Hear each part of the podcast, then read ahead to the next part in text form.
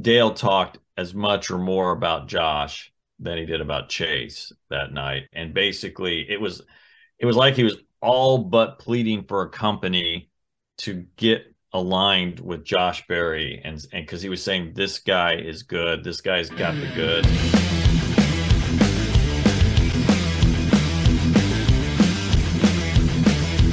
Welcome in, ladies and gentlemen, episode number 116 of Let's Go Racing. Tyler Jones here with you. So glad to have you with us. Coming up on today's show, we're going to be joined by NBC Sports writer Dustin Long is here to uh, tell us about what's uh, going on with NBC Sports taking over their portion of the NASCAR schedule. And we'll get to know Dustin, get his take on some of the big headlines going on across the sport. We'll have our news and notes segment coming up later, our Ask David segment as well at the end of the show.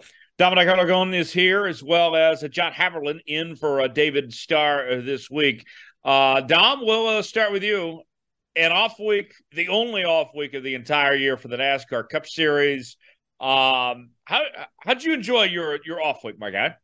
Man, it was a lot of fun. Last year, we knew my wife and I were expecting, and it was really exciting. But it just hit different this year, Tyler. Actually, being able to to celebrate the third Sunday in June as Father's Day, and I've, I've, always enjoyed honoring my dad and my grandfather and the people in our family. And our family's grown now, and it's really cool. It was a really cool holiday, man. Just so cool to just hold Christopher all day. Like, wow, this is this is neat. This is different. Now I'm I'm on the other side of it, if you will, where I was always looking forward to spending Father's Day with my dad, and I still do, but even more so with my son now, man.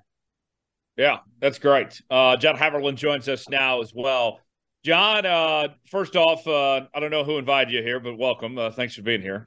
Uh, but as we gear up now, this second half of the season, Father's Day weekend here in the books, uh, we're, we're really going to figure out who the, these teams are now. Like it's it's time to kick it into another gear as we get in the second half. What are your kind of expectations for the second half of the NASCAR season here?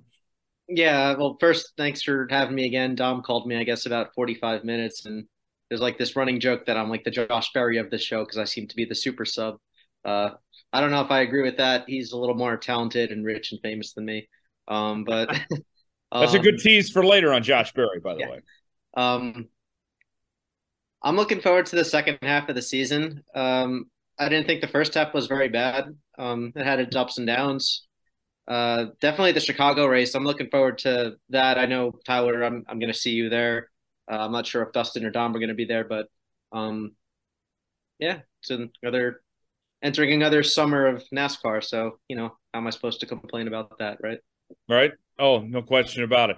Dominic, uh, our next guest that uh, joins us this week, uh, he's been around the sport for a long time, uh, covering NASCAR, uh, most recently with NBC Sports, but was previously with MRN uh, when when you think about uh, riders covering the sport, uh, this guy comes up uh, on the top of the list. Oh, definitely. somebody that knows and just has this depth and knowledge of the sport. Dustin, and I've known him about nine years, Tyler. And I can tell you every time you talk to this man at the racetrack or away from the racetrack, he's always willing to lend a helping hand or just his knowledge on the sport and hailing from the great state of Indiana. You can tell you we've had some great conversations over the years. I'm really excited that he's joining us this week on Let's Go Racing. And Tyler, what better than to have a guest with NBC Sports as NBC takes over the NASCAR television coverage for the sport. Dustin, thanks so much for joining us this week on Let's Go Racing. Hey, thanks a lot, guys. Really appreciate uh, the opportunity. Looking forward to uh, the you know the beginning of the, the, NBC portion of the schedule. I know a lot of us are are really excited and what we're going to be able to present to the fans, and really looking forward to these these next twenty uh, consecutive weekends of racing. But uh, you know, a lot of things in in place, and uh, looking forward to it with the Nashville this weekend on NBC, and then following up with the Chicago Street Course race on NBC. So we know you cover the sport year round. You're at the racetrack virtually every week, but now as NBC takes that shift in the second half of the year, how much changes for you, or is it just business as usual like it is year round? No, it's a little bit more work just because uh, now we've got the all the broadcast team uh, uh at the track with with with me because I've been I think I've done about 10 11 races so far the beginning of this season. So now it's also you know doing things and feeding our broadcasters if there's things that happen in the media center since they're not there since they're on air or they're elsewhere broadcasting or doing things and trying to find their own stories to portray and tell on, on the broadcast uh, whether it's practice and qualifying or the race or or pre-race post-race anything like that. So uh, there's still a lot more things and, and certainly feeding them a lot more information or anything that I hear and make sure that it gets passed along. So hey, some of the stuff gets gets on the air, some of it doesn't, some of it it just kind of helps with general knowledge for them so that when they go talk to particular people in the garage uh, in the morning or something, it gives them a, a, conversation point or something they can delve a little bit more into and then give the fan even a more full, uh, complete story uh, on the broadcast. That's fantastic. Uh, Dustin, uh, certainly looking forward to NBC's portion. Uh, you guys do an incredible job, uh, both not only uh, covering the races themselves, but the digital work that you guys do and everything too, um, as a whole. Let, let me ask you this before we kind of talk about the the season at hand and look ahead to this run to the playoffs and everything here. Just your background and all. You've been with NBC a while now. Tell us uh, your backstory. How how'd you end up uh, covering NASCAR to, to where you are now? Well, it started off. Uh, I was uh, covering uh, stuff in uh, out of out of college in Idaho, so I got about as far away from uh, racing as I could, I guess, in one sense after college. But even before then, uh, I knew I wanted to be a sports writer at an early age. I had an uncle who was a sports writer for like 36 years the Miami Herald, covered the Dolphins at one point, covered Florida State football in their heydays, covered a lot of auto racing. Um, between the two of us, my uncle and I, Gary Long uh, we kind of figured out. I think we've covered every Daytona 500. I want to say since 1970, except for one. So um, it's it's quite a streak uh, for the for the Long family. It's something we're proud of. Um, you know, had the opportunity to cover the Indianapolis 500 when I was younger in high school and college age, and and really enjoyed that experience. Uh, my dad was a, a, amateur racer in SCCA when I was really young, and and um, you know, he used to take me to uh, dirt track races in, in in Indiana and go see the Silver Crown, USAC Silver Crown Sprint Cars Midgets. Go see him at Terre Haute, at uh, Kokomo, uh, the paved track at IRP, and, and a bunch of other places in, in Indiana. So just kind of always had that interest in in auto racing, and then. Um, you know, kind of took a different path out of college. First job out of college was in a small newspaper in in Idaho and then from there went uh, was there four years to Idaho to a uh, newspaper outside of Baltimore uh, in Maryland, and then from there to Greensboro, North Carolina. There was it a year and a half, and then got onto the NASCAR beat covering it for landmark newspapers, which was Greensboro, North Carolina, Roanoke, Virginia, Norfolk, Virginia. Did that from '99 through 2011 and was a part of the the layoffs like everybody has been i think at one time or another and then got later got joined on to MRN, and then I've been with NBC since 2015. So entering just like NBC, entering a, a ninth season with NBC covering it, and this is my 25th season overall covering NASCAR. Wow, uh, that's a it's a great background uh, for sure, and just uh, some of the stuff you've seen over the years, uh, Dustin, uh, on the the motorsports side and in your sports writing. What's been kind of your your favorite events, favorite moments that have come to mind over the years? Well, just from a personal standpoint, I mean, one of my favorite events is just the Indianapolis 500 and just going to see that event. And uh, I was back there this year, went and took my mom again. And, and uh, uh, I think it was like her, her 18th Indy 500 was like my 14th. And um, so I missed a number of years, but I've always enjoyed that experience. It's just, it's just an incredible experience to be around 330,000 people uh, at an event. And uh, just, it's, it is truly a spectacle and I would certainly encourage people who have not been there to certainly you know go to at least once because it is a it is a worthwhile endeavor. So that's I feel fortunate to have covered that. I've been able to cover the NFL, been able to cover college basketball, NASCAR, um, just a bunch of other sports, everything from um, um, I would say uh, chariot racing out in Idaho, high school rodeo in Idaho. So I've kind of seen it from I've seen a lot of different things. Yeah, that's so cool. I mean, if you had to just put a number on it, so just Cup race weekends or NASCAR race weekends all together, how many do you think you've covered in person? Uh, you know, I've never even tried to figure it out, and I'd almost be afraid to. But uh, I'm guessing I probably, I, I mean, I guess I probably average 25 plus Cup races a year. You know, and this is my 25th season, so uh, a lot. At least 625. yeah, yeah. Uh, so somewhere in there. So I mean, uh, I mean, yeah, it's uh, it's it's a lot. Uh, Dustin, I got a question for you because I don't think Tyler and Dom haven't been to the Indy 500, but uh, I've been to two. You you mentioned you've been to quite a few.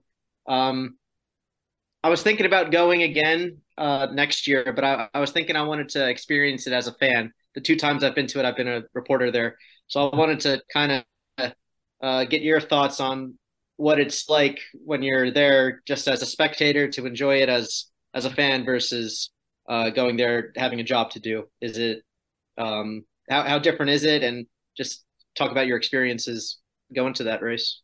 I mean, it's very different. It's just it's just relaxing because it's like I'm not like looking for the next thing. I'm not trying to track something down. It's just like, hey, it's just it's just kind of having fun. It's like for the most part, it's the one event a year I get to go as a fan for the most part, and uh, it's fun that I get to do it with family. Um, you know, we we get parked. Uh, we got a place that we park at probably around seven seven thirty in the morning, so five hours before the event.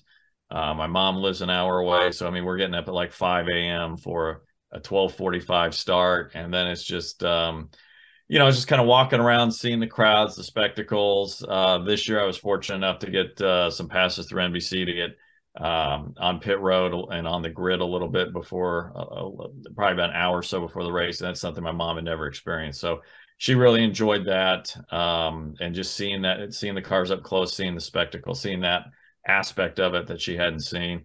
It was funny. We were walking around pit road and and I saw Kyle Larson's PR guy, and then I saw Larson, and and it, and you know, he kind of gave me a look of like, "What are you doing here?" And I think I kind of shot the same look back at him uh, for a moment. Then we we just kind of chatted briefly before he got pulled in another direction, and and uh, you know I, I got to introduce him to my mom briefly and, and she was excited about meeting Kyle Larson. So that was something else that just kind of made her day. But again, it's just it's you know when you're when you're there as a reporter, you know you're just you're you're constantly in work mode, thinking you're trying to enjoy some of the things. There's no doubt you can, but as a fan, it's just like I don't have any cares that day, and um, it's just. Um, it, it's just enjoying the day, enjoying it for what it is, enjoying the company you're with, and and and and just relaxing. And so, you know that's a nice relaxing thing you guys talked about what you guys did in your off weekend even with all the travel that i do and all the racing i cover this off weekend i watched the indycar race from road america um, and and and i was slipping a little bit and then during uh, some breaks or whatever when things were a little slower flipped over just kind of check out the f1 race uh, in canada since i've been able to go to the f1 race in in miami this year which was my first f1 race so oh, wow. um, that was an interesting experience as well Tell us more about that. What was uh, F1 like, and how would you compare it to uh, some of the other motorsports you've seen? Money, money, money, money, money. I walked. I walked around one day in the infield, and, and um, I walked into a champagne bar, and it was packed. And they had a DJ, and people were dancing, and people were having a good time, and it was just crazy scene. Um, you know, I've never seen a champagne bar at, at an IndyCar race or a NASCAR race or anywhere. So that was interesting. Um, they kind of had like the um, I don't say gondolas, but almost kind of like um, ski lifts type of things, but the enclosed ski lifts that that kind of went over part of the track. So you got up to about 125 feet above above the ground and and actually directly over portions of the track. So I was up there during qualifying, and cars were just zipping in underneath me. Um, so it was an interesting experience. You know, they've got that fake marina um, out in one of the turns, and was able to get to go out there and walk around and see that. Uh, the, the different yachts they have out there are basically like a hospitality suite.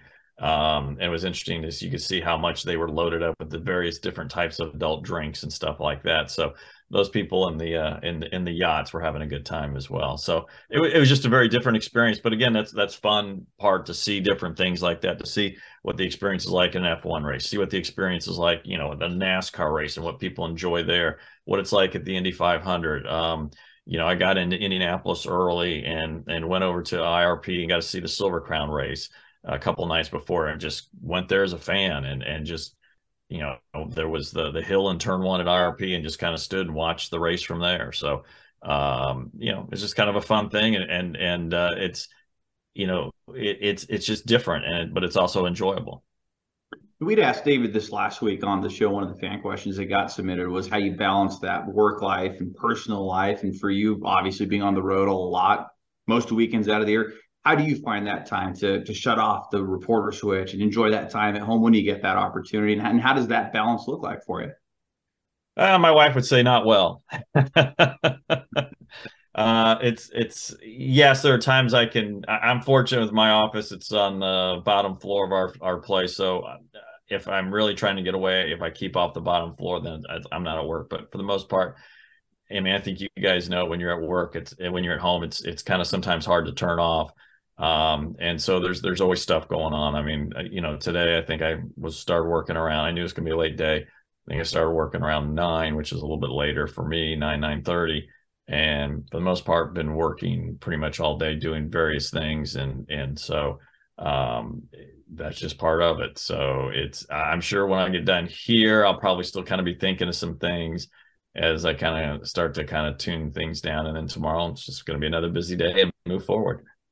What's a typical race weekend look like for you, Dustin? How what's uh your kind of the things you, you do, your process, and how much like content you're putting out. What's what's all that look like each each one of these race weekends?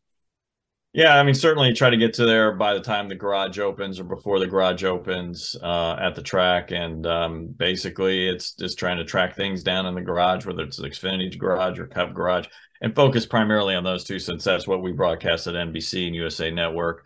Um, you know, I know friends at, at Fox uh, do the uh, the Truck Series throughout the season, and and we'll spend a little bit of time in there. But certainly, the focus at, at this point of the year is, is going to be the Cup and the Xfinity side because that's what we're broadcasting. Um, and it's just writing whatever needs to be written, passing along notes to our broadcasters, talking to people in the garage, um, and just kind of hoofing it and just kind of you know seeing who's out there and and talking to them about different things and trying to catch up with what's the latest and and go from there. So uh, it's it's a lot of little things that kind of add up to those stories, and and it's um, um, you know it's not like you show up a, uh, an hour or two before the race and everything just kind of magically happens. There's there's a lot of behind the scenes work that, that's involved in it, and you guys know because you guys do it too. So. Oh yeah, yeah, absolutely. Uh, we're joined by Dustin Long of uh, NBC Sports here on uh, Let's Go Racing this week as uh, NBC takes over their coverage of the NASCAR Cup and Xfinity Series beginning this week from Nashville, uh, coming up on Sunday night. Dustin, uh, from what you've seen of the sport uh, from the time you've been covering, uh, what have been the, the biggest changes you've seen uh, in the period of time you've seen from where the sport is now to where it was before? What kind of stands out to you in that stretch? Well, unquestionably, it's safety. I mean, I was at the Daytona 500 the day Dale Earnhardt died. And, you know, I was covering the sport in 2000 when you had um, the deaths and, you know, of uh, Adam Petty and, and Kenny Irwin.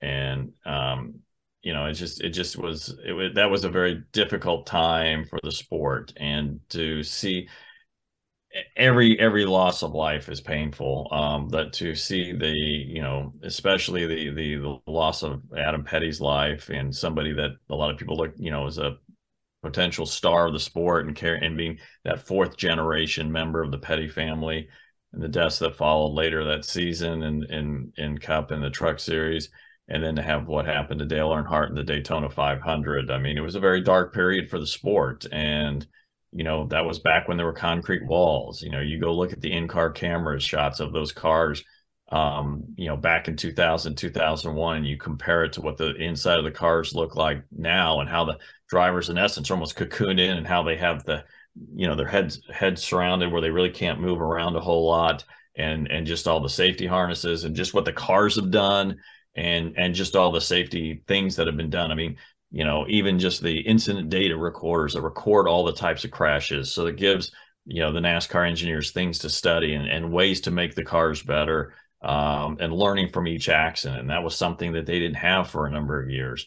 Um, and, and, just while they don't have that dedicated uh, safety team like the IndyCar series does, you know, now they have, you know, a uh, doctor, nurse, uh, somebody that's in one, in one of those chase cars and is out to the scene pretty quickly to help um, the AM, AMR medical crew and, and, and, and safety workers in, in accidents and things like that. So just what has happened in the world of safety uh, in the sport. And so, and again, there's it's it's always there's always work to do. As I think the people talk about, it's you know it's not a destination, it's a journey. Obviously, there have been you know injuries here recently. Kurt Busch still hasn't been able to come back from his concussion.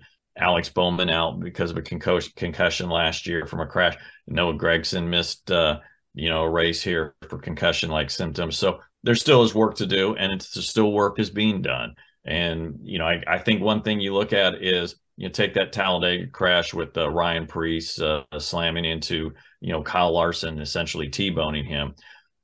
You know, I'm not sure 25 years ago both guys walk out of that car, uh, walk out of that accident, and we saw how how damaged um, uh, that the Larson car was, and the door bars being moved up.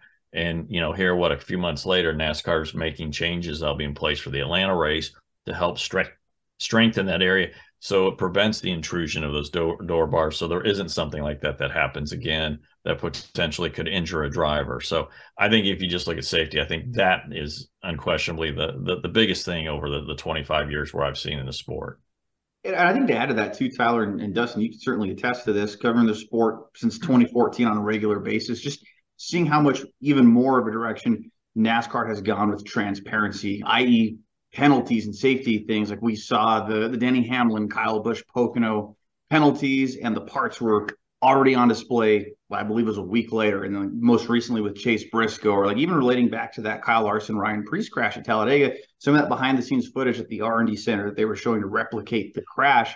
Would you agree with that, Dustin? That the the sport has taken those steps in that right direction to be even more transparent than let's say even ten years ago?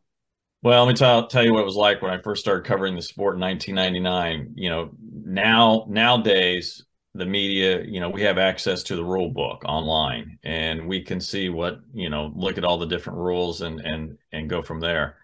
Back in 1999, and for a number of years after that, if I wanted to see the rule book, I had to get it. I had to get a copy of the rule book off a, a team member um, because it was not made available to the media, and you had to kind of find a way to get a, a rule book on your own, so you had the access to it.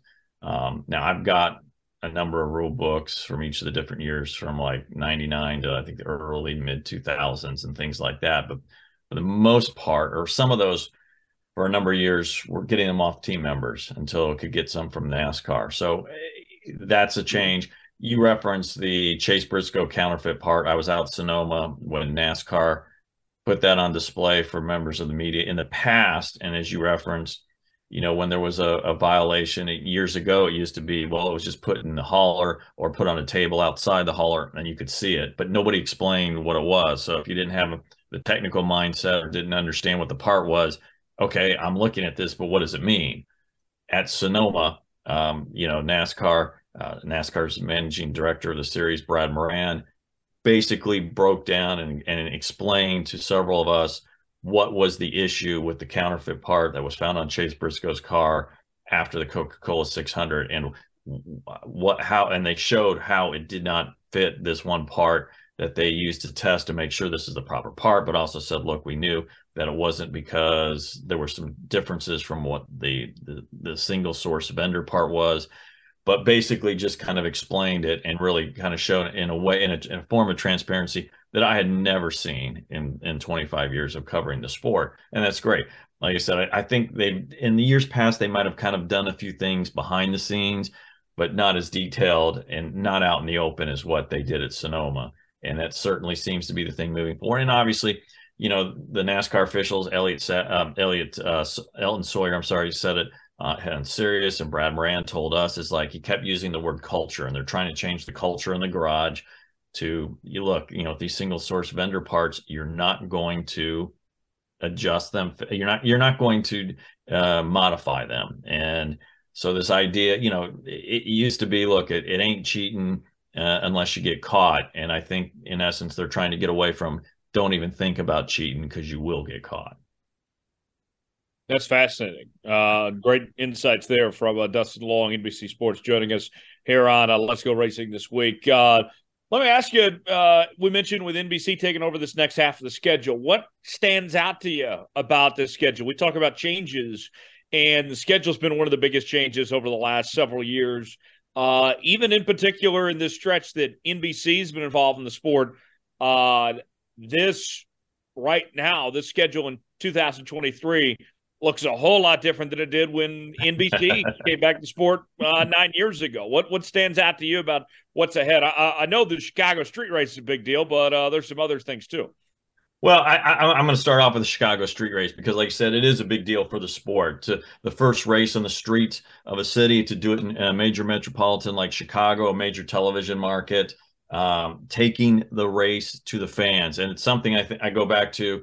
You know, I remember the first year of the Roval, and and Trackhouse owner Justin Marks was a driver in that Xfinity race, and I think he finished top three because I think he came into the media center, and I remember asking him about the idea well they're racing at a roval could they do this at a street course or some other type of you know form of racing essentially a street course with these type of cars and he says you know justin Marks said at the time he says the days of asking people to drive 500 miles to come to events are going to go away and you're going to have to bring the events to the people and he noted about how he had previously driven in a support series um, at Long Beach or Long Beach Grand Prix and, and just talked about how big the crowds were and said, look, for the most part, most of those people probably didn't know who was who, but they were there and they were taking part in it. And it was a, a it became an event.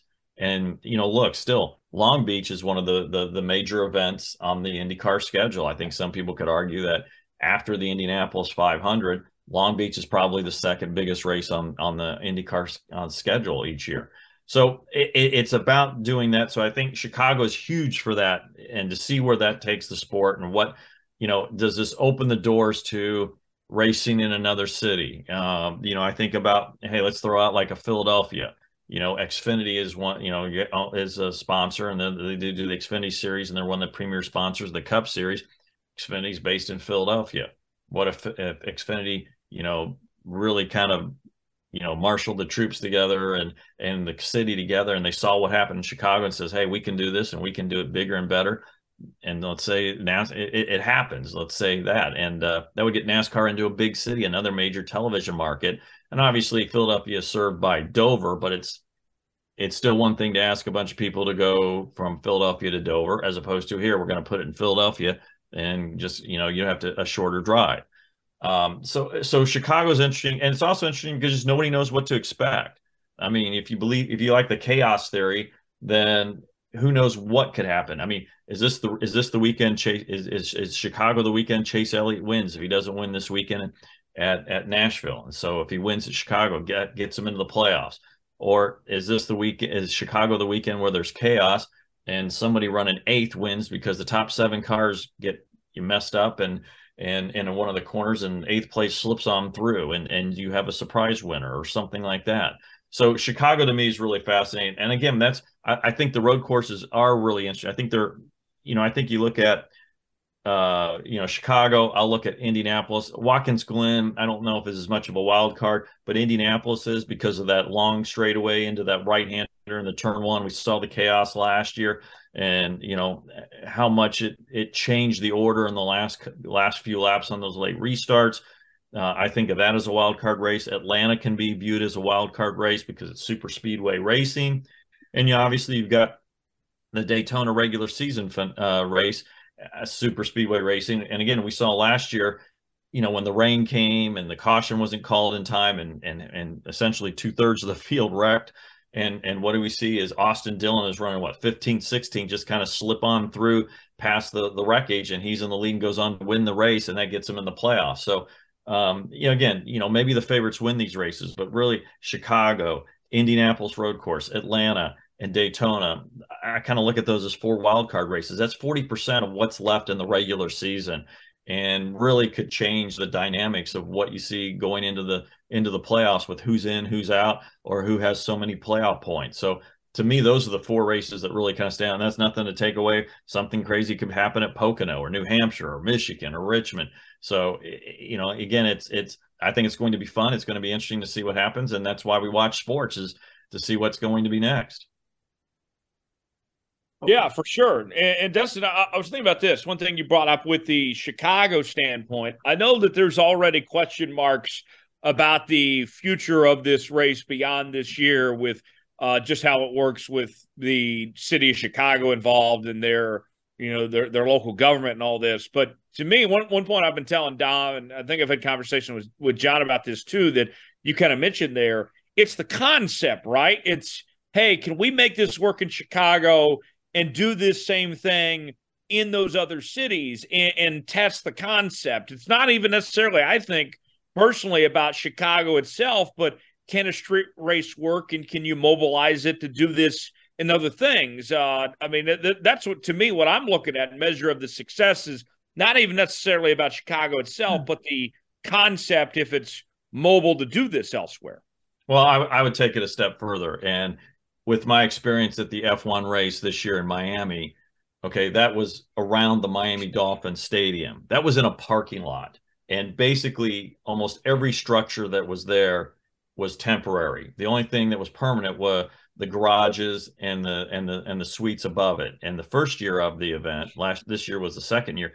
First year of the event, the only permanent structure was the garage area, and then they made the suites above it a temporary structure. And then for this year, decided, hey, we need to make the suites a, a permanent structure. It's connected to the Dolphin Stadium, so now the Dolphins have this three-story building that is uh, I don't know it's probably you know you know obviously long enough for for 20 plus uh, F1 cars um they'll find use for it yeah well that's the thing is it's hospitality before dolphins games or concerts it's you know i don't know you could have like a, essentially a convention there uh type of thing uh, high end uh stakes or entertaining things like that and that just kind of enhances the experience at a dolphins game or if there's a concert there or or something like that. So I would throw this out.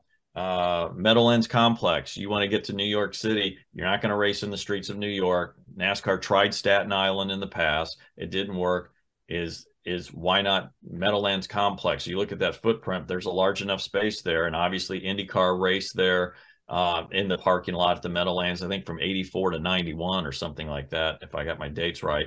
Um, and and and and I think you know if you again I love to spend other people's money, so it's easy for me to say this, but you know if the Meadowlands you know could build a structure that would be connected to the stadium, that would be like what the Dolphins have done, and use that for all sorts of hospitality, entertainment purposes for all the other events that they hold there. Obviously, in 2026 they're going to host the World Cup. I know they were trying to bid to hold the World Cup finale would would a would a structure like that help enhance that opportunity to provide that for a space for high end people um, you know uh, vips and things like that for a major major sporting event like that and can you use it for other things and would that be something that hey you could use it you know build it in such a way that you could use the bottom floor for garage stalls for the for cup cars or indy cars or you know obviously i'm sure they'd like to get new york city f1 um, and maybe it could happen someday. But obviously, F1 certainly entrenched, which is three races now with Vegas, COTA,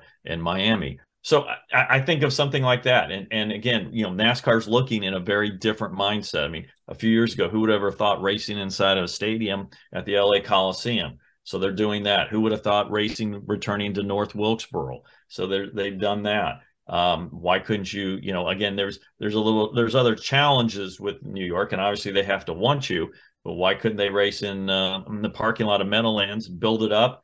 Hey, maybe even put in a champagne bar somewhere in the infield there, and and just have a good time and and really kind of be an attractive event that draws people from New York City, and but also can draw fans in from all other who all other places who want to go and go to the race and then go spend some time in New York City, perhaps if I could add something to that, uh, I covered Formula E when they were racing in Brooklyn. Yeah.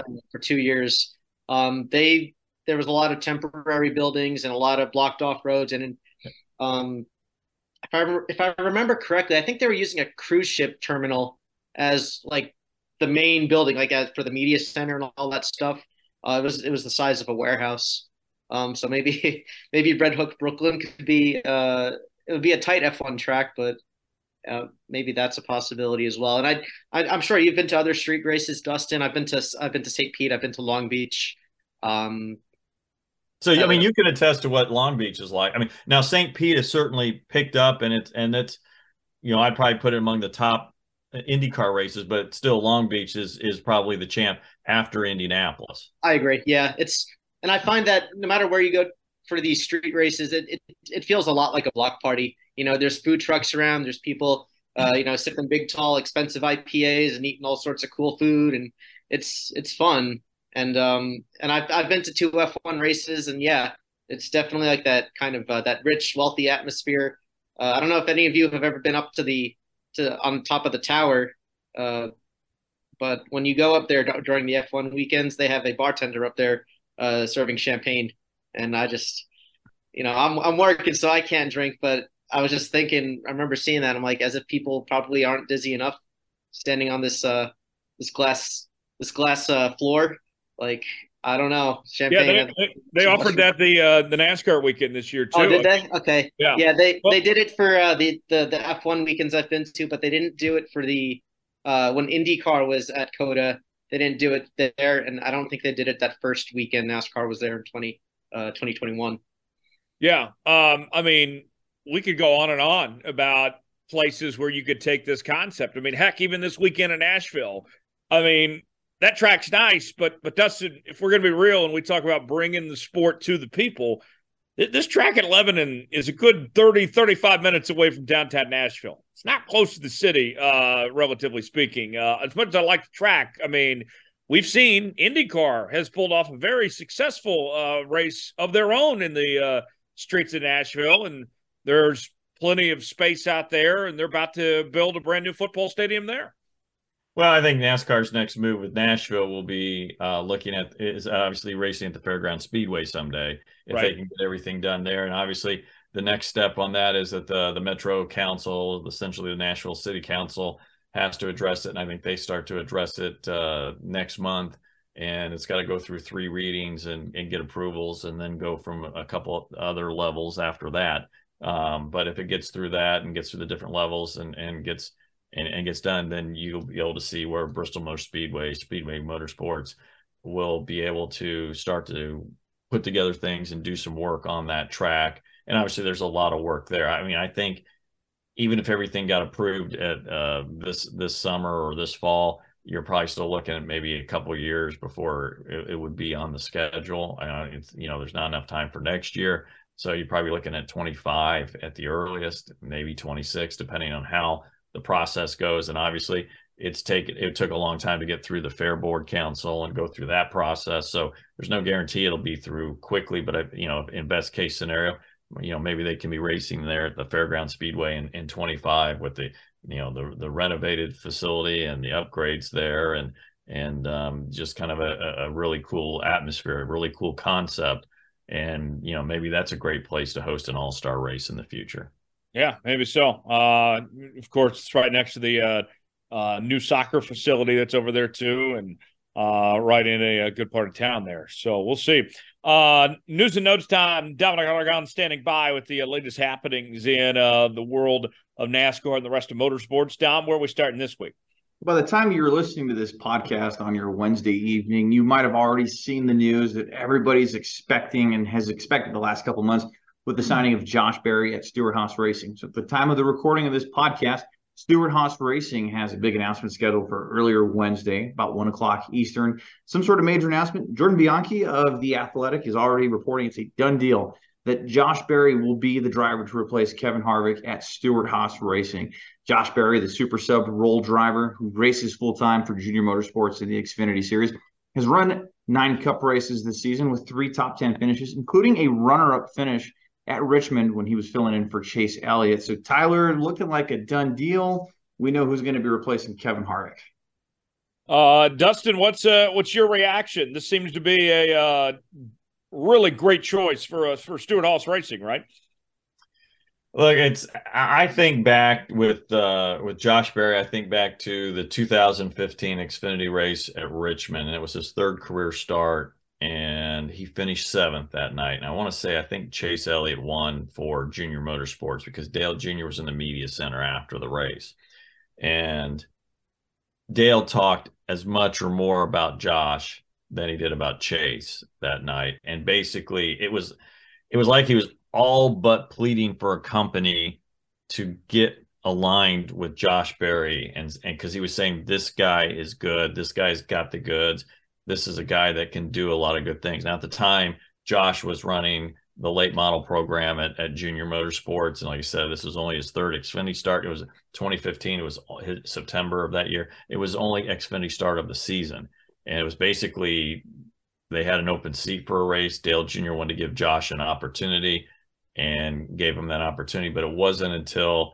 you know several years later that that Josh got the opportunity really to kind of run on semi regular basis. I want to say it was what uh, 2020.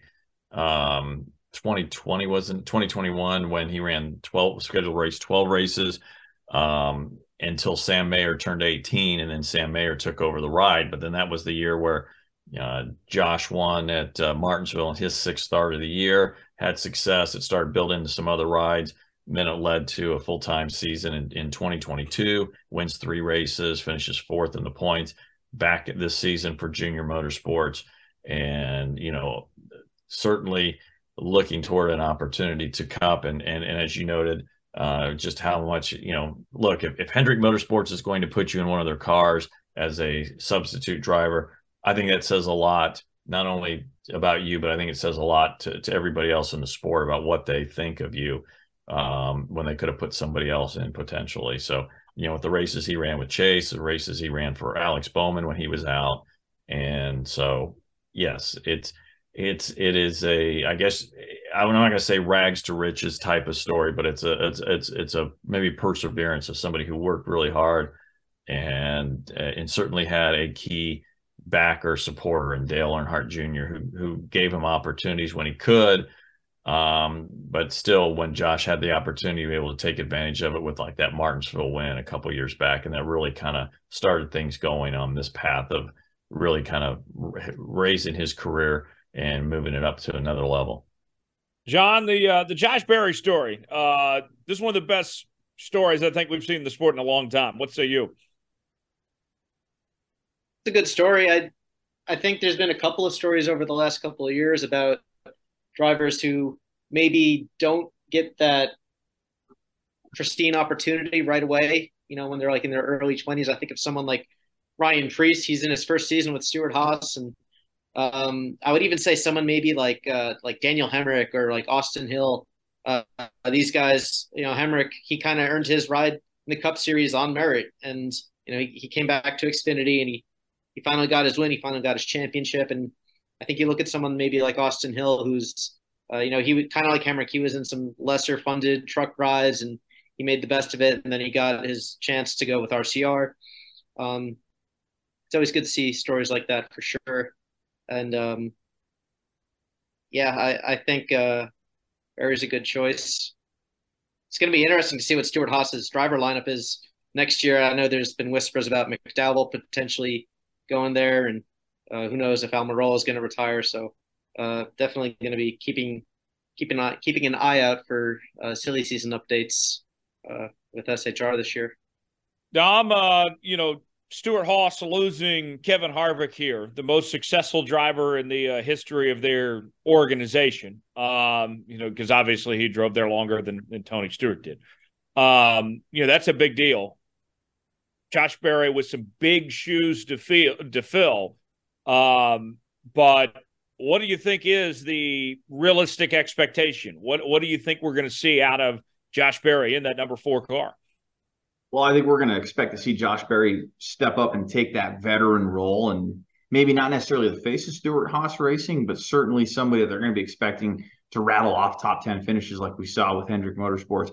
Now, realistic and actually following through on it, we'll have to wait and see in 2024. But I don't think it's out of question to think Josh Berry is going to be running inside the top 10, the top 15 a lot and what would probably he will be eligible for rookie of the year in 2024. This would be one heck of a rookie campaign, Tyler, in that four car, and wouldn't be surprised if we see Josh in contention for a win or two. But again, it's hard to say. But with him actually having the next gen experience, and I mean, I look at Ty Gibbs last year. He got to fill in with 2311. He had some good runs, and that's translated to some success this year with Joe Gibbs Racing. But him actually getting to, to run with Hendrick Motorsports this year, Josh Berry, that is, and being able to run top 10 more often than not. I mean, I think that veteran experience is going to come out in that four car next year. And we see Josh Berry do quite well on that ride. What do you think? Yeah, I think we will. Uh, I think he, he's got a chance to contend for a playoff spot uh, next year as far as that goes. Dom, what else going on? More NASCAR news out of the ownership role. Joe Gibbs Racing actually selling off a minority stake in the team. Joe Gibbs Racing announced on Tuesday, Jan- June 20th, rather, that they have sold off a minority stake, a significant investment per their press release to the Harris Blitzer Sports Entertainment and yeah. Arctos partners. So the team's going to remain the same, but the, these this this partnership with Sorts Tyler is going to help the team with with branding and try to help with marketing. And, and we saw the team lose Kyle Busch last year, so you got to figure this is trying to help not only fill that void that Busch left, but to help set up the team down the line in the future. Dustin, uh, these type of things uh, we typically see a lot in other sports. Uh, to my knowledge, not a whole lot of this uh, within the NASCAR world for the most part. But uh, what what do you think of this this setup and what what JGR is doing here? I mean, it's it's it strengthens Joe Gibbs Racing, and it gives them it gives them a wider platform because look, if if you know part of what makes them go is they have to be successful because if they aren't, that goes then then what's what what are you buying when you get with Joe Gibbs Racing? And again, obviously you want to be successful if you're with Team Penske and Roger Penske, but if you're doing something with Team Penske, there's a good chance, like a Shell Pennzoil, that you know now you've got a tie-in to you know the Penske truck eh, rentals or all the Penske automobiles, and and so there's a that business aspect that Roger has that he can help leverage sponsorship and to help with his companies, but also to leverage that sponsorship for his race cars. That's something Joe Gibbs Racing didn't have. That they had to run well to attract that sponsorship. And if they didn't run as well, it made it a little bit more difficult to get the sponsorship dollars that they needed to keep the drivers and to pay them, get the best drivers, get the best crew chiefs, get the best people uh, as possible to make the cars go as well as possible. And it's just, you know, like Dom talked about, it's just, hey, look, Kyle Busch, you know, they they they, you know, two-time champion, future Hall of Famer. Um, look, uh, in the last 25 years, who would you put above him? Jimmie Johnson, maybe Tony Stewart. Uh, I guess it would have been the latter part of Jeff Gordon's career. But I mean, you know, if I'm thinking about a Mount Rushmore the last 25 years, I'm thinking Kyle Busch is on it, and that's a guy that got away from Joe Gibbs Racing. Doesn't mean that even with this, even with this, uh, this uh, partnership, that doesn't happen. Some you never know in, in sports, but uh, I think it helps strengthens this organization, and that's something that they need because you know I think of like a a Chip Ganassi Racing, and again, Chip does great stuff in in IMSA and and IndyCar but it just never quite worked as well as he hoped in NASCAR.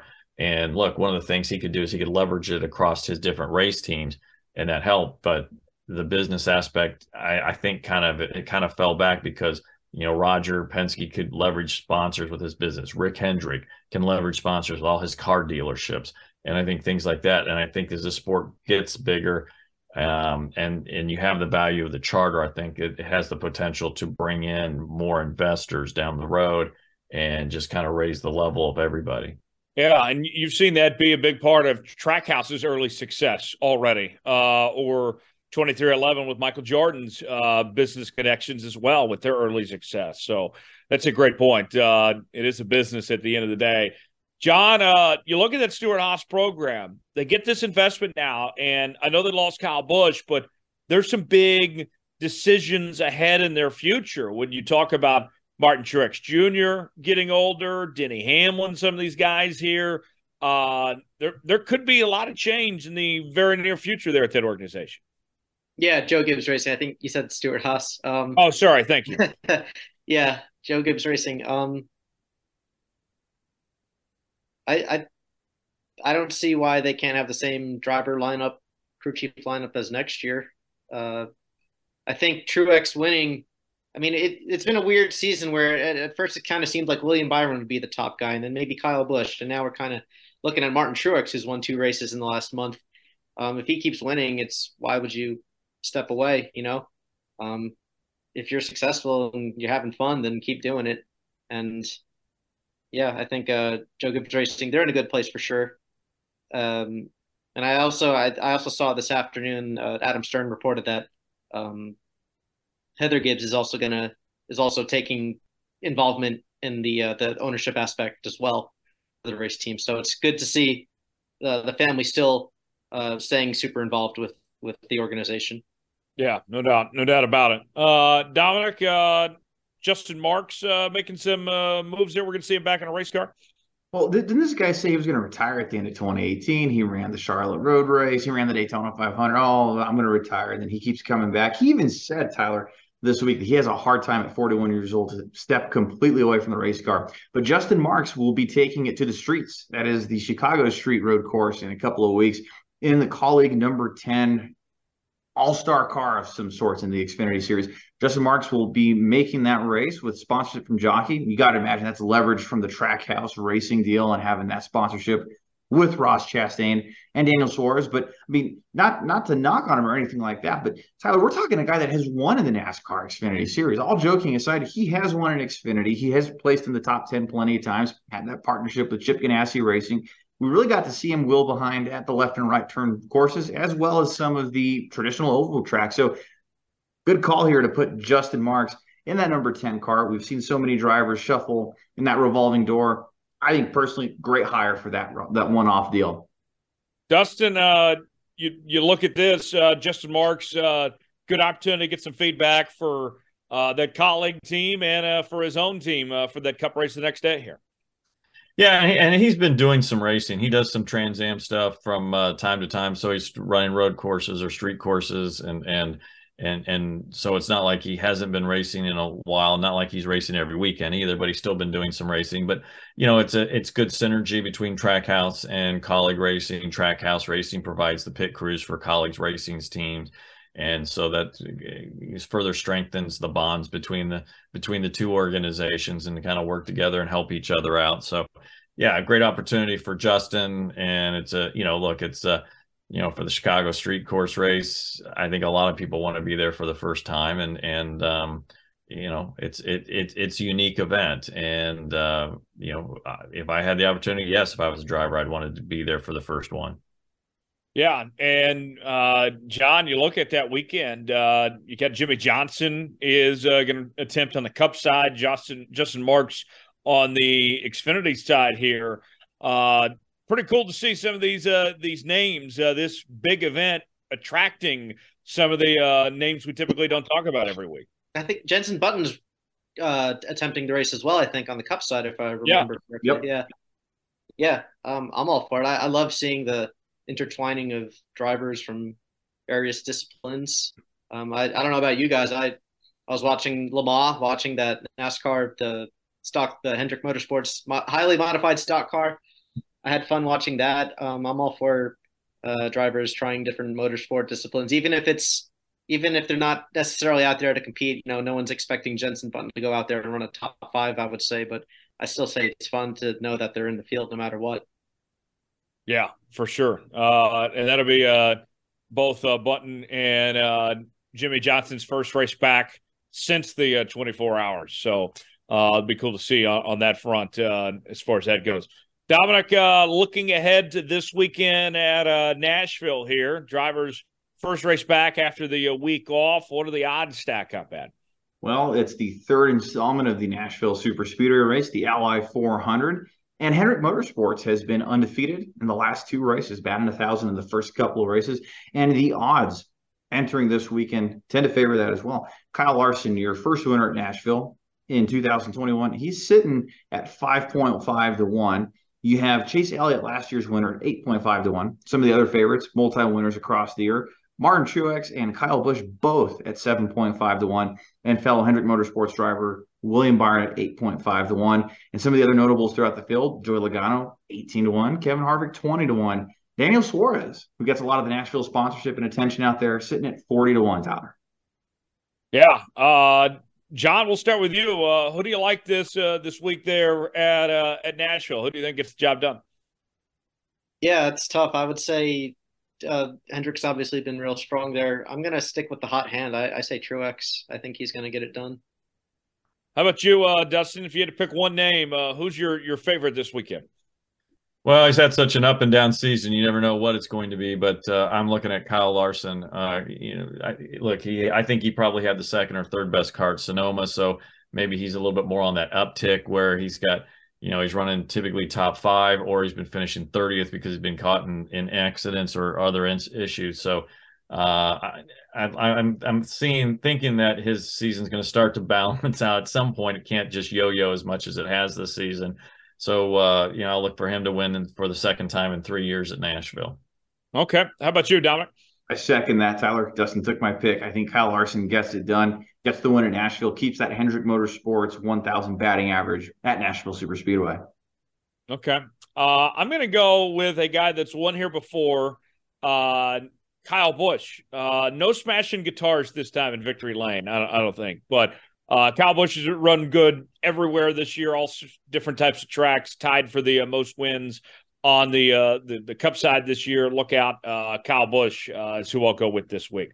Our final segment before we go, uh, we do our mailbag segment to end the show where you guys send us questions and we uh, we answer whatever you guys have uh, in the inbox. You can reach out to us, David Star Podcast at gmail.com. Also on Facebook at Star Podcast and on Twitter at uh, Star Podcast as well, where's where you guys can submit your questions. Uh, Dustin, the uh, first question in the mailbag this week is for you, and it is how much on air will we see you with NBC this year during the season, uh, during the week, and at the races? How much are we going to see you on uh, NBC's TV platforms here? Well, most of my time I'm spent writing, so probably not a whole lot of TV time. Although we certainly do have our Motormouths videos that uh, uh, run during the week, and you can find on our NBC Sport Motorsports uh, YouTube page, and also at our site NBCSports.com/slash/NASCAR. And we usually have three different people on it, so I'm on from time to time. So I think I've got one coming up in a couple weeks. I've done a number here uh, so far in the first part of the season, so you'll see me a little bit, not much on the broadcast side. I always tell people if you see me on, on the TV side, uh, something bad's happened and nobody else is around to tell it. So I don't know if you want to see me on TV. I don't know about that, Dom. Uh, Dustin, he, he's well spoken, knows his stuff. I, would love to see more Dustin on TV. Oh, I think so too, Dustin. Doing like a dual role there, media center, and then you have to run out to pit road and do a pit road report too, and then come back and do your stories. I think it'd be a fun kind of balancing act, at least at least for me to watch, man. That'd be really cool. Be, be NB- why not Dustin? yeah, be, be NBC's Bob Pockrass here. there you go. We've got a lot of great people at NBC, so I wouldn't have to do anything with our pit reporters because we've got a number of great ones with Marty Snider, Dave Burns, Kim Coon, Parker Kligerman and they do a great job of covering the the the garage and also what's happening on pit road. So I'll let that I'll let them handle that, and I'll help them whatever way they need. Okay. Uh, next question comes from Carrie. Carrie wants to know, Dustin, what is your best Dale Jr. story, and who is your favorite coworker at NBC? Oh, the best Dale Jr. story, like the time he broke my uh, ankle. Please explain. uh, we were at Pocono, and I want to say this was 2014, 2013. I think it's 20, 2014, I think it was. And um, I was talking to him after qualifying, and we were walking and talking as we were going. And they were moving all the cars from pit road to the garage so they could get ready for the Xfinity race. And just a lot of traffic of cars and people. And so we cut through the Cup garage at Pocono and we walked over the inspection bay. And as I'm talking to him, you know, I'm looking at him to address him as opposed to looking where I'm going. And inspection bay with the way that they used to have it, um, they roll the cars up, but there was one spot in the middle where it was like a foot and a half drop. Well, I didn't see it, and I went down hard. And the thing is, uh, the next thing I know is I'm like, why is everybody looking down at me? And why does Dale Jr. have this horrified look on his face? And so everybody kind of picks me up, and I could, I truly could feel my left ankle ballooning up. I could just feel it like, like it, it somebody, like it was like a, you're pumping up a tire. I could just feel it getting larger and larger. And I was thinking, great, this is a high ankle sprain. Everybody says it's better to break your ankle than to have a high ankle sprain because it takes longer to recover from them. Like this is going to stink. So they got us off to the got got me off to the side, and I was able to lean up against a wall and continue my interview with Dale Jr., which is with as it turned out a broken ankle. And at one point, I could hear behind me some safety crew guy came up, a medic, and said, "Who got hurt? Who got hurt?" And they and some I could hear somebody say, "It's that guy." And I'm thinking, if you interrupt this interview I'm having with Dale Jr. right now, I'm not the only one who is going to be hurt and uh, so they, they let it go and then the, the the pain was really starting to throb and the ankle was really starting to get big and i kind of i got what i needed from dale so finished up the interview. Then he walked off, and they came to me and they said, "Hey, here's a chair. Why don't you sit down?" I said, "Okay." They said, "Hey, there's a golf cart uh, ten yards away. Can you walk over to it?" I said, "Yeah, no problem." I get up, take one step, and I say, "No, I cannot make it there." And uh, so uh, they took me over there, and then uh, went to the infield care center. Then had to go off to a, a medical clinic out, outside the track and uh, was there the next day with crutches working for mrn and working the garage and everything and continued to work um, the following weekends um, uh, while on crutches eventually got a boot um, and everything but i did take while i was in the, the waiting room at the at the uh, medical clinic that was uh, a few miles away I, I, while I was waiting for a doctor, I did take a picture of my ballooned up ankle and posted on Twitter, as Brad Keselowski had done when he broke his ankle at um, at Road Atlanta, and then went on to win at Pocono like a few days later.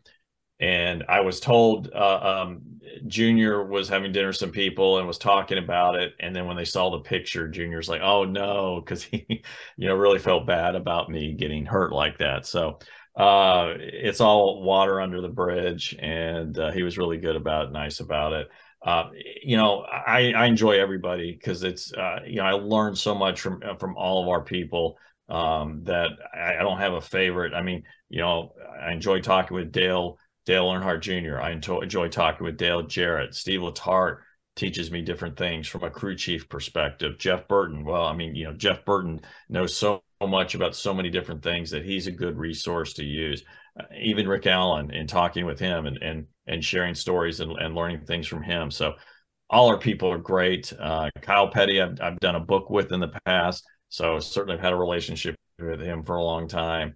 Um, so it, you know they're all great people, and, and we're just all fired up, ready to get going here for for Nashville and Chicago. Awesome. Yeah, Tyler, I gotta say, I do remember when Dustin tweeted that out. I remember that that photo came to mind, He's describing the story, and just man, as somebody who has sprained an ankle a couple of times, I, I can somewhat relate, Dustin. But man, what a what what a picture too, and you know, just fair warning for anybody that's watching on the YouTube version. It's not pretty.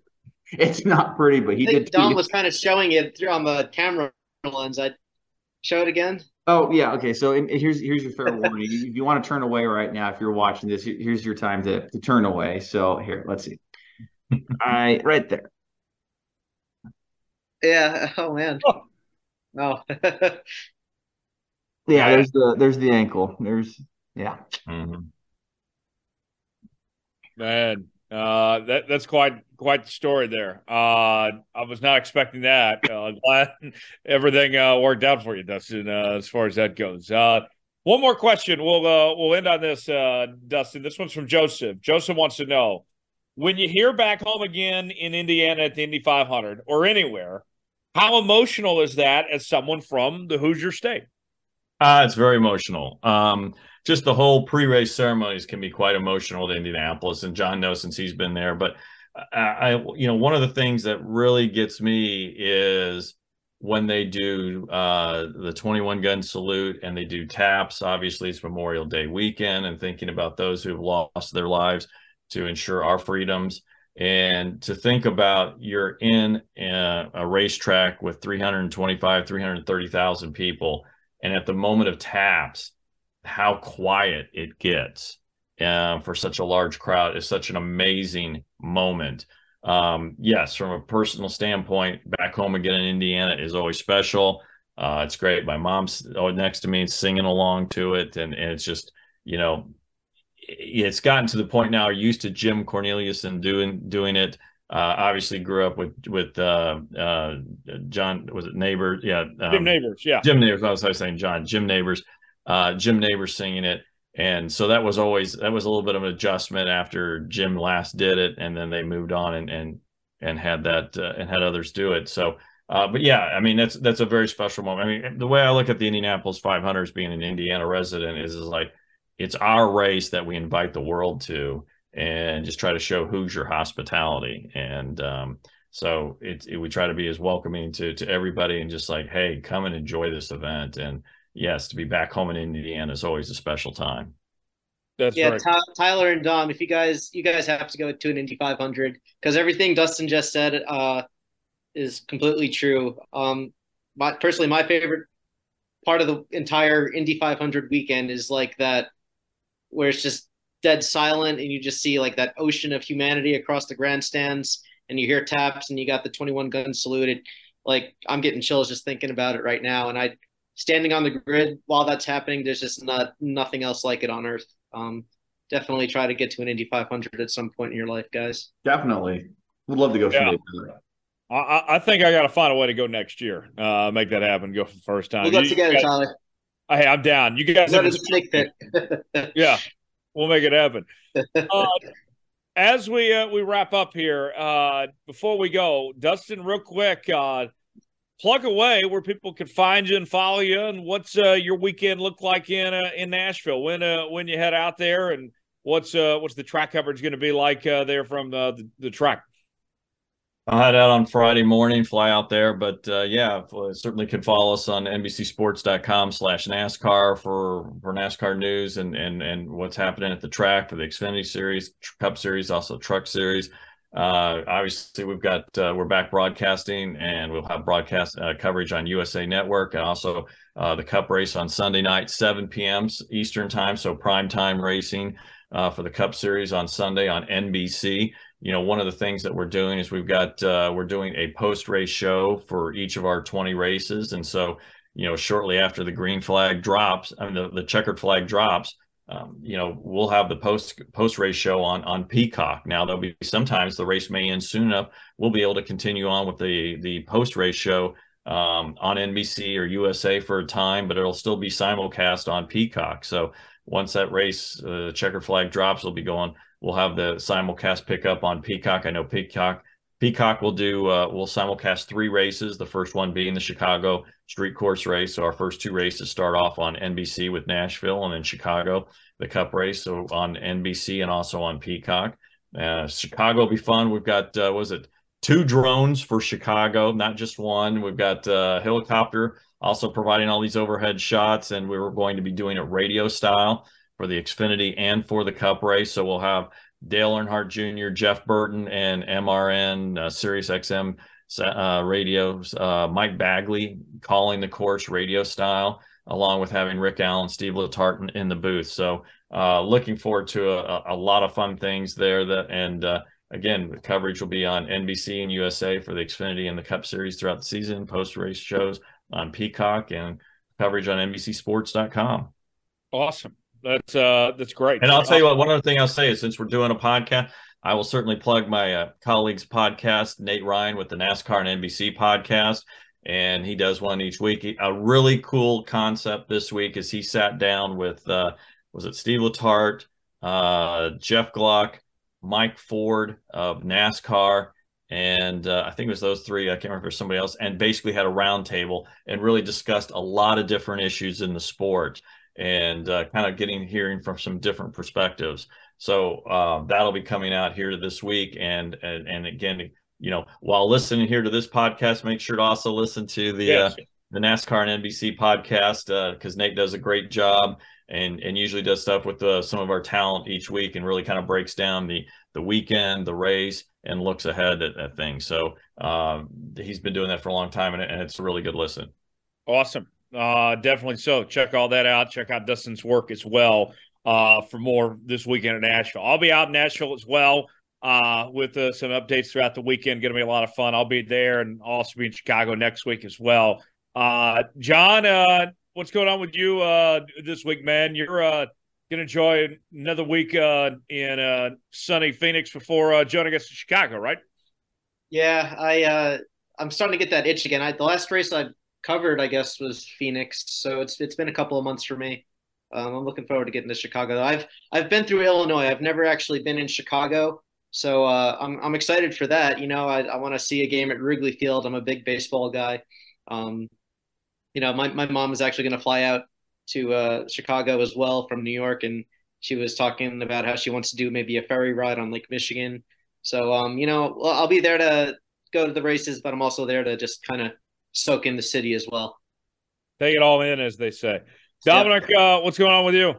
Well, I won't be at the racetrack this weekend in Nashville or next week in Chicago, but I'm happy to be back at the track in Atlanta in a couple weeks. So that's when I'll make my return. Like you, John, it's been a while since I've covered something in person, but looking forward to getting that second half of the season started. But yeah, I'll be spending that home at home in New Mexico this weekend, spending with my wife Elise and my son Christopher. It's going to be a good weekend. Nice weekend to relax at home. Yeah, awesome. Uh, Dustin, we appreciate your time, man. Thanks for uh, joining us, and uh, we look forward to uh, seeing you here uh, this weekend in Nashville, man. Sounds good. Thanks a lot, guys. Really enjoyed it, and hope you have a great weekend. Look forward to seeing all you guys at the track down the road. Yeah, that's uh, Dustin Long joining us. That will do it for this week's edition of Let's Go Racing. We'll put the checkered flag out on this episode. As always, subscribe to the show. New episodes out each and every week, wherever you listen to podcasts Apple, Spotify, Google Podcasts, and YouTube. Uh, also, make sure to hit that like button, leave us a five star review, or don't leave us one at all. And uh, you can also follow us on social media uh, at Star Podcast on Twitter and Facebook, and uh, hit us up in the email inbox, davidstarpodcast at gmail.com. For Dominic Aragon, uh, John Haverlin, David Star, and Dustin Long, I'm Tyler Jones saying so long. It's been another edition of Let's Go Racing. We'll see you next week.